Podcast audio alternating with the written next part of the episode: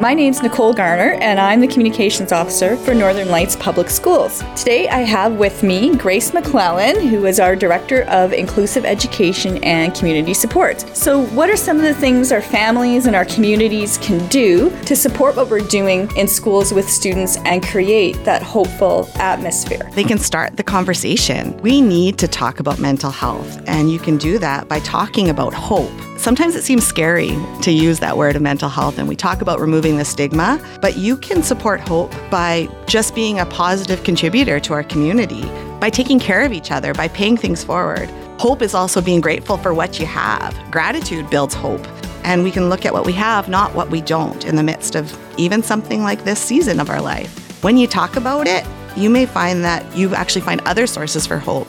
Other friends, students, parents, community members might have ideas if, if you need hope in your life. So it's really one conversation at a time.